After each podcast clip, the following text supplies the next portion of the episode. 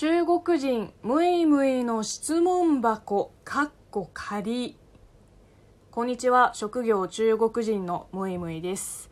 今日はですねあのラジオトークに送ってくださった差し入れに添えられたメッセージをいくつか紹介したいと思います、えー、まずはピトーさんからいただきました。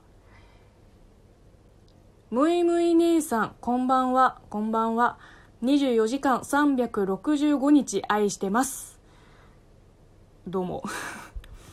いつもラジオトーク YouTube、Twitter は1日10回チェックしています。綺麗で流暢な日本語トークいつも楽しみに聞いています。ありがとうございます。特にむいむい姉さんの転職話には心打たれるものがありました。僕もうん百万の借金をしていた頃があるのでお気持ちはわかります。今は全額返済しましたがよかったね。姉さんも苦労したんだなぁとしみじみと聞いていました。今後も何かと頭のおかしいアンチは来るかもしれませんが僕はムイムイ姉さんの味方なのでご安心を。じゃあよ。ありがとうございます。心強いですね。えー、まるさんからです。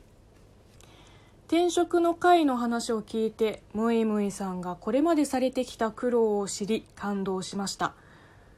かっこふとニーチェの超人思想と重なりました。笑い。神は死んだのニーチェですよね。いやいや超人の領域には行ってないですよ。凡人です。凡人。えー、自分にストイックなムイムイさんなので私が言うのもはばかれますがこれからも頑張ってください。いやーピトーさん、マルさん、メッセージありがとうございます。いや、本当にこういう声援のお言葉、もう本当にありがたいです。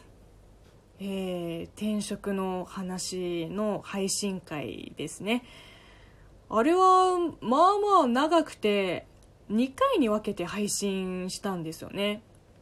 題して、怒涛の転職人生。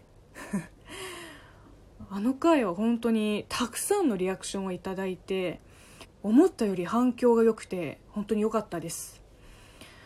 もうあの当時は本当に心が折れそうになってそれでもなんとか食いつないだんですよあの後にいろんな人と会って人生ずっと順風満帆な人もそりゃいますよでも私なんかよりもっと苦労していて辛い人生を送ってきた人もいます。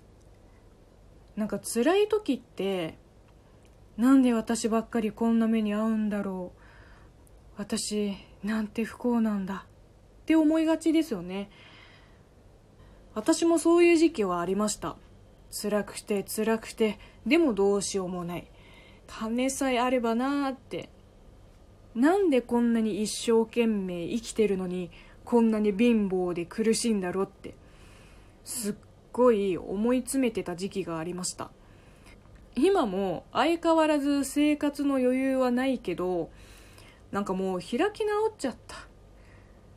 それで今こうやってここにいられたのも苦しい過去があってからこそという思いで振り返ってみました。あの配信を聞いて少しでも共感してくれればもう感無量です。どんなに苦しい過去でも乗り越えちゃえば美談になるからねきっと。アンチね。まあそうですね。アンチの存在は仕方ない。しかも私のアンチというより中国人全般のアンチなのでもう彼らの心ない発言はほとんど「うめえの母ちゃんデビス」レベルなんですよね。わかります？ロジックのかけらもないですよ。うん。